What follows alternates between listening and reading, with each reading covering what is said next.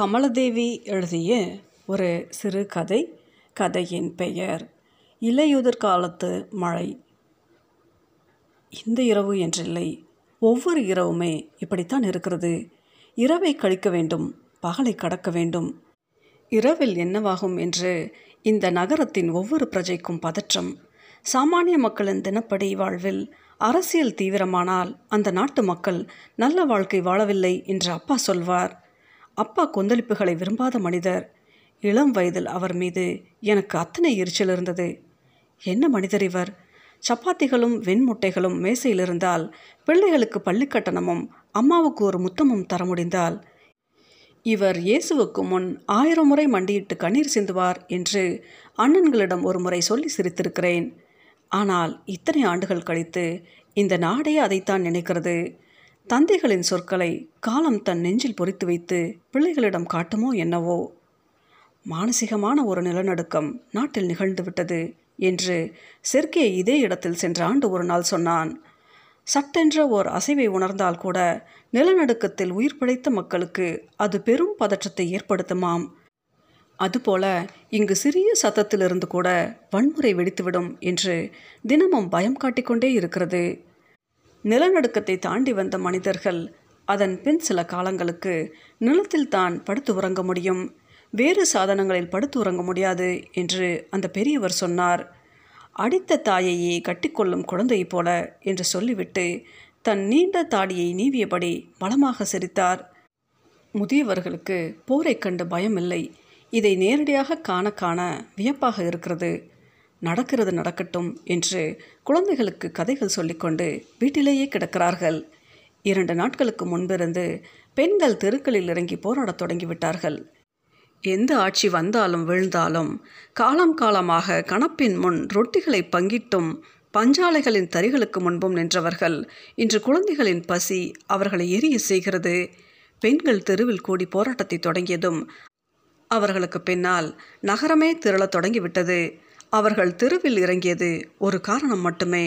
நகரவாசிகள் எப்போதிருந்தோ திரளாக காத்திருந்தார்கள். ஆனால் நான் இன்று எங்கும் இறங்கி போகாமல் என்னுடைய காரியாலயத்தின் மெழுகுவர்த்தியின் சிறு வெளிச்சத்தில் பதுங்கியிருக்கிறேன் மின் விளக்கை ஒளிர செய்யாது இருளுக்குள் காரியாலயம் மூழ்கி கிடக்கிறது. எந்த நேரமும் புரட்சி வெடிக்கும் நகரமாக பெட்ரோகிரட் மாறி வெகு காலமாகிவிட்டது. எதுவுமே நிலையாக இல்லை. எதுவும் உடைக்கப்படலாம் எரிக்கப்படலாம் கூட்டமாக மக்கள் கொல்லப்படலாம் என்ன வேண்டுமானாலும் நடக்கலாம். பல இரவுகள் தூக்கம் வராமல் அரிதாக ஓர் இரவில் உடல் அயர்ந்து விழுந்தால் சற்று நேரத்தில் மனம் உசுப்பி விட்டு விடுகிறது. எங்கேயோ விழுந்து கொண்டிருக்கும் உணர்வு இருந்து கொண்டே இருக்கிறது. இருளை விரட்டுவதற்கு திருவிளக்குகளின் ஒளி வட்டமாய் நீள்வட்டமாய் சாலையில் விரிந்து கிடக்கிறது. சந்துக்குள் இருக்கும் இந்த காரியாலயத்திற்கு நான் எப்படி பாதுகாப்பாவேன் என்று தெரியவில்லை. என்னால் இதற்கு என்ன பாதுகாப்பை தந்துவிட முடியும்? சற்று தள்ளி இருந்த சாலையில் மங்கலான வெளிச்சத்தில் பனியின் புகைத்திரை தெரிகிறது. குளிர் ஆடையுடன் கணப்பின் முன்னால் அமர்ந்திருந்த பெண்களுக்கு மூன்று நாட்களாக குளிர் ஒரு பொருட்டாக இல்லை. பெண்கள் தொடர்ந்து மூன்று நாட்களாக பஞ்சாலை வேலைக்கு செல்லவில்லை. மாலையில் வந்துவிடுவதாக சொல்லிய செர்கே இன்னும் வரவில்லை. அவனுக்கு ஏதாவது நடந்திருக்குமா? மனம் எதையாவது நினைத்து கண்டபடி கற்பனையில் சுழல் தொடங்கியது. தனியாக கதவுகளை அடைத்து கொண்டு அமர்ந்திருந்த போதும் வெட்ட வெளியில் நிற்பதைப் போல இருக்கிறது. யார் இந்த நகரத்தை ஆள்கிறார்கள் என்றே தெரியவில்லை. இன்று சரியாகும் நாளை சரியாகும். இதெல்லாம் சிறிய சிக்கல்கள் என்று ஒவ்வொரு நாளையும் கடந்து வந்துவிட்ட பிறகும் எந்த நேரமும் நகரம் எரியக்கூடும் என்ற எண்ணம் இருந்து கொண்டே இருக்கிறது.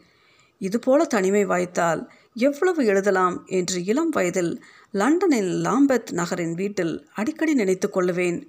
வீட்டில் என்னுடன் சேர்ந்து எட்டு பேர். அந்த வீடு எப்போதும் அன்றாடத்தின் சுழலில் மூழ்கியிருக்கும். அம்மா என்னை அழைத்து எதையாவது பேசி கொண்டிருப்பாள். அவ்வளவு வீட்டு வேலைகளுக்கு இடையில் ஆறு பிள்ளைகளில் எனக்காக அவள் ஒதுக்கிய நேரம் அதிகம்தான்.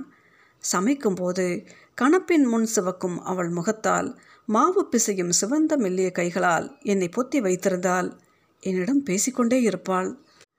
அன்று மாலை மழை வரும் என்று நான் நினைக்கவில்லை. வழக்கம் போல மேகமூட்டமாக இருந்தது. அப்போது எனக்கு வயது பதினைந்திற்கு மேல் இருக்கும். வெளியே செல்வதற்கு அம்மாவிடம் அனுமதி வாங்கியிருந்தேன். அந்த சாலை முழுக்க சில்வர் பிரிட்ஜ் மரங்கள் நிறைந்திருக்கும். சிவப்பு நிறமான இலைகள் உதிர்ந்து கிடக்கும் அந்த வழியில் நடந்து சென்று கொண்டே இருப்பேன். அங்கு வரும் காதலர்களைப் போலவே எனக்குள்ளும் ஒரு தீராத காதல் இருந்தது. தினமும் ஒரு புத்தகத்துடன் அங்கு செல்வேன். ஆள் நடமாட்டம் இல்லாத தெற்கு திசையில் உள்ள பொது இருக்கைகளுள் ஒன்றில் அமர்ந்து கொள்வேன். சில்வர் பிரிச் மரங்கள் வரிசையாக நிற்கும். கையகலமான இலைகள் பச்சை நிறத்திலிருந்து மஞ்சளாக செம்மஞ்சளாக சிவப்பாக மாறிக்கொண்டிருக்கும். சில இலைகள் பச்சையாகவே இருக்கும்.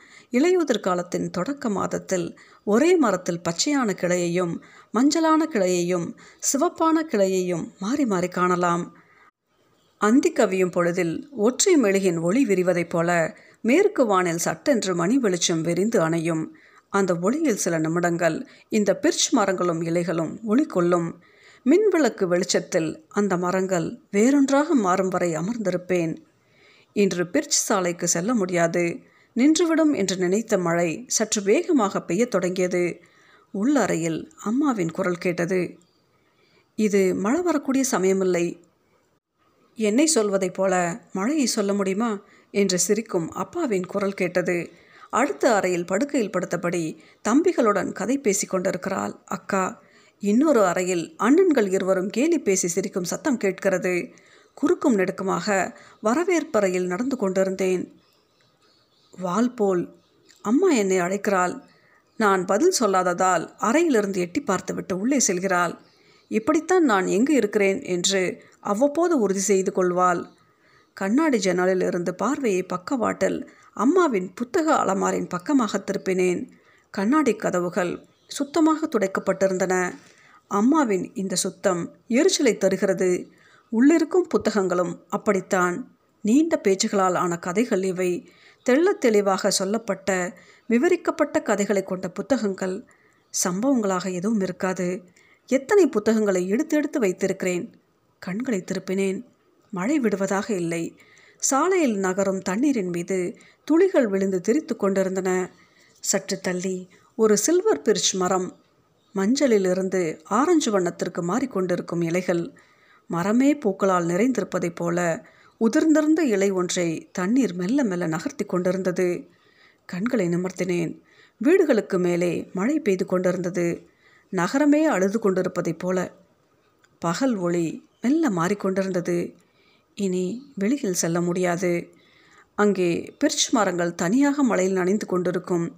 எழுந்து வரவேற்பறைக்குள்ளேயே நடந்தேன். மீண்டும் அம்மாவின் புத்தக அலமாரின் புத்தகங்களின் நடுவடுக்கை பார்த்தேன். மங்கிய நீல நிறத்தில் மூன்று பழைய புத்தகங்கள் வரிசையாக இருந்தன. அவற்றின் பக்கவாட்டில் மங்கலான சிவப்பு எழுத்துக்கள். அந்த புத்தகங்களில் ஒன்றில் டில்செட்டிற்கு முன்பாக என்று இருந்தது. டில்செட் என்ற வார்த்தையை மீண்டும் மீண்டும் சொல்லி பார்த்தேன். அந்த புத்தகத்தை கையில் எடுத்து திருப்பினேன். தரையில் விரிக்கும் மெத்தை ஒன்றை அலமாரியின் அருகில் அம்மா வைத்திருந்தால் காப்பி நிறத்திலான அந்த மெத்தையில் குப்புறப்படுத்து கொண்டு புத்தகத்தை விரித்தேன். வரிகள் ஓடிக்கொண்டிருந்தன. நீள நீளமான அரிய பெயர்கள் விருந்து ஒன்று நடந்து கொண்டிருந்தது. பெரிய விருந்து மேசை யார் யாரோ வந்து போனார்கள். இளவரசி ஒருத்தி தன் தோழியின் கடிதத்தை பிரித்து படிக்கிறாள். பெண்களின் கடிதத்தில் மாஸ்கோவின் யுத்தம் பற்றிய அரசியல் பேச்சு இருக்கிறது. படை எல்லைப்புறத்திலிருந்து புறப்பட்டு சென்று விட்டது என்றே கடிதத்தில் தோழி எழுதியிருக்கிறாள். ஒரு நாள் வீட்டில் சத்தம் அதிகமாக இருந்தது. நாற்காலியில் அமர்ந்து உணவு மேசையின் மீது கைகளால் ஊன்றியிருந்தார். அப்பா தலையை தூக்கியவாறு குனிந்து அமர்ந்திருக்கிறார். அம்மா சிவந்த முகத்துடன் கைகளை இறுக்கி பிடித்தபடி சுடரும் மெழுகின் முன் நீண்ட பொழுதாக மண்டியிட்டு அமர்ந்திருக்கிறாள். நாங்கள் உள் அறையிலிருந்து அவர்களை பார்த்து கொண்டிருக்கிறோம். அண்ணன் இரு வெண்ணிற பேங்கான் கோப்பைகளில் இருந்த தேநீரில் ஒரு கோப்பையை அப்பாவிடம் கொடுக்கிறான். அம்மாவின் முதுகில் கை வைத்து எழுப்புகிறான். அவள் அவனின் தோளில் சாய்ந்து குலுங்கி அழுகிறாள். அப்பா எழுந்து வந்து அம்மாவின் கைகளை பற்றி கொண்டு ஏதோ சொல்கிறார். நாவலின் வரிகள் என் மனதிற்குள் ஓடுகின்றன. அப்போதிலிருந்தே அந்த நாவல் நினைவில் எழும்பிக்கொண்டே இருக்கும். போரும் வாழ்வும் நாவல் அந்த இளையூதர் காலம் முழுவதும் என்னுடன் இருந்தது. அதை முதலில் கைகளில் எடுத்து வாசித்த அந்த அந்திமழை நாளின் பரவசம் நீண்டு சென்றது. சில்வர் பிர்ச் மரம் இளம் மஞ்சள் மஞ்சள் ஆரஞ்சு இளம் சிவப்பாக என் தலைக்கு மேல் மாறிக்கொண்டிருக்க நான் நெப்போலியனுடன் அந்த குன்றின் மீது நின்று போர் நடப்பதைக் கண்டேன். சிவப்பு நிற இலைகள் செறிந்து விழத் தொடங்கிய வாரம் அது. வாசிக்கும்போது புத்தகத்தின் மீது விழும் இலைகள் ஒன்றிரண்டை புத்தகத்தின் பக்கங்களிலேயே வைத்து மூடினேன். உதிர்ந்தவை போக மரத்திலேயே மிச்சமிருக்கும் இலைகள் செஞ்சிவப்பாய் இருப்பதை பார்த்து கொண்டு சில நாட்கள் அமர்ந்திருந்தேன். தரையெங்கும் உதிர்ந்த இலைகள். அந்திவானம் மஞ்சளாய் இளம் சிவப்பாய் மாறும் நேரத்தில் போரும் வாழ்வும் நாவலை முடித்திருந்தேன். மனதில் அத்தனை ஏக்கம். சுற்றிலும் சில்வர் பிர்ச் மரங்களின் சருகுகளும் உதிர்ந்திருந்த இலைகளும் நான் அமர்ந்திருக்கும் நீண்ட மரபெஞ்சின் அந்த நொடியில் நடாஷா புன்னகை செய்கிறாள். கனவில் கண்களை மூடினால் செவலை நிற கருப்பு நிற குதிரைகள் காற்றில் பறந்தன. பியரின் விழிகளை காண முடிகிறது. அந்த நீண்ட சோர்வான அந்தி முடிந்து கொந்தளிப்பான களிப்பான விரக்தியான அருவறுப்பான உற்சாகமான அந்திகள் வந்து போயின. சில்வர் பிர்ச்சின் இலை நிறங்களைப் போல மாறி மாறி மனதிற்குள் அலையடித்தன அம்மா என்னிடம் உள்ள மாறுதலை கவனித்து கொண்டிருந்தாள். ஒரு நாள் படுக்கையில் படுத்திருந்த என் அருகில் வந்து அமர்ந்தாள். அவளின் பழுப்பு நிற கண்கள் விரிந்திருந்தன. நீ மகிழ்ச்சியாக இருக்கிறாயா வால் போல் தினமும் புத்தகத்துடன் வெளியில் செல்கிறாயே. சில்வர் பிர்ச் சாலைக்கு செல்கிறேன் அம்மா. போரும் வாழ்வும் நாவலை அங்கு கொண்டு சென்று வாசிக்கிறேன். அம்மா என் தலைமுடியை பின்னால் ஒதுக்கிவிட்டு புன்னகை புரிந்தால் பின் வலது தோலை தடவினால் தேநீர் எடுத்து வருவதாக சொல்லிவிட்டு எழுந்து சென்றால் செல்லும் முன் என்னுடைய புத்தகங்களை உனக்காக மட்டுமே விட்டு செல்கிறேன் என்று புன்னகை செய்தால் ஈர விழிகளை சிமிட்டியபடி என் நெற்றியில் முத்தமிட்டாள். பனியைப் போல அவள் இதழ்கள் நெற்றியில் பதிந்திருப்பதை இப்போதும் உணர்கிறேன். அது எப்போதும் என்னுடன் இருக்கிறது.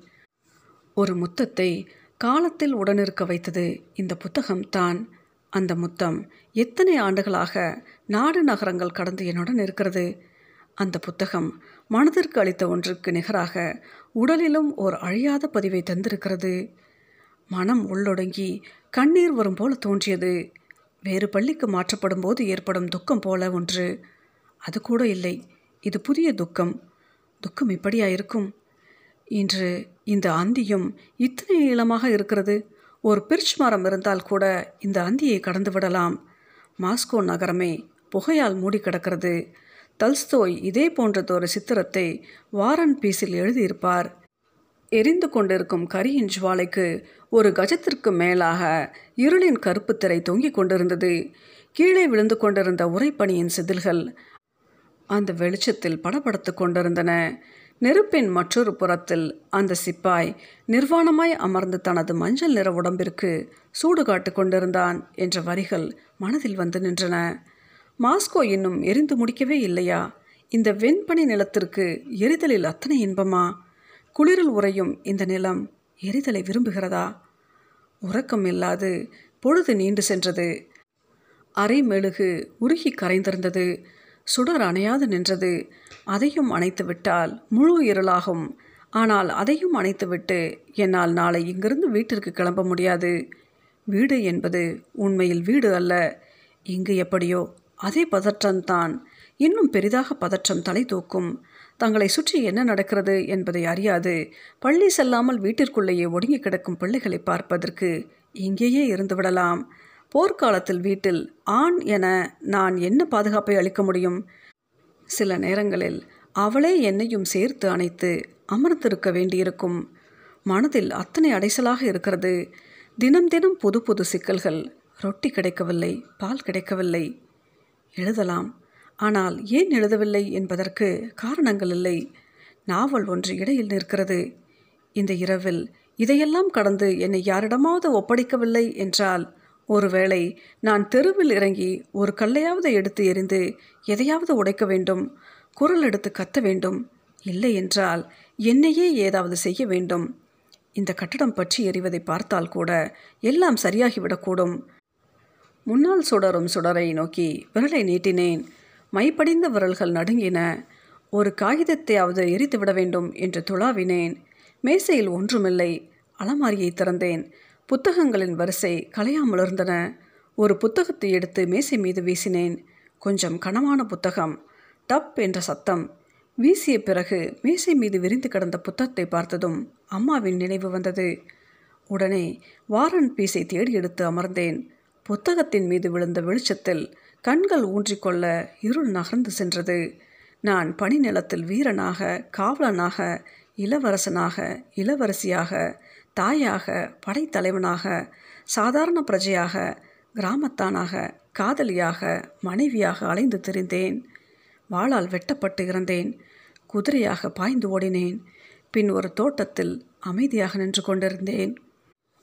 கடிதங்கள் நீள்கின்றன. கடிதம் எத்தனை நெருக்கமானது. முகம் பார்த்து சொல்ல முடியாதவைகளுக்கானது பேசிக்கொள்ள முடியாதவையே வாள்களாகி வெட்டுகின்றன. ஓர் எழுத்து தூதால் அந்த வாளை கீழிறக்க முடியலாம். ஒரு கடிதத்தின் மூலம் என்ன வேண்டுமானாலும் செய்துவிட முடியும். முதுகில் வலி தொடங்கியிருந்தது. நாற்காலில் நன்றாக சாய்ந்து வாசிக்கத் தொடங்கினேன். ஒரு கடிதத்துடன் நான் குதிரையில் சென்று கொண்டே இருந்தேன். கோடையும் மழையும் பனியும் மாறி மாறி வந்தன. குதிரையிலேயே அமர்ந்திருந்ததால் முதுகிலும் தொடை சதைகளிலும் வழி தெரித்தது. நீண்ட பனிநிலங்களை கடந்து கொண்டிருந்தேன். புகைந்து கொண்டிருந்த சாலைகளில் குளிரில் என் குதிரை விரைத்தது. இடுப்பில் இருந்த கடிதத்தை தொட்டு பார்த்தேன். கடிதமில்லை குனிந்து பார்த்தேன். புத்தகம் ஒன்று என் இடுப்பு வாரில் இணைக்கப்பட்டிருந்தது. வழியால் கால்களை நீட்டினேன். அது மரத்தில் இடிக்க நான் விழித்து பார்த்தபோது ஜன்னலில் காலை நேரத்து வெளிச்சத்தில் அசைவுகள் தெரிந்தன. கைகளில் புத்தகத்தினுடனேயே உறங்கியிருந்தேன். வலது கை மரத்து போயிருந்தது. கைகளை பிசைந்தபடி கண்களை மூடினேன். கால்களை தூக்கி மரபீடத்தின் மீது வைத்தேன். நெற்றியில் மெல்லிய குளிர் பரவியது. நண்பர்கள் வந்துவிடக்கூடும். கமலதேவி எழுதிய இந்த சிறுகதையின் பெயர் இலையுதிர் காலத்து மழை.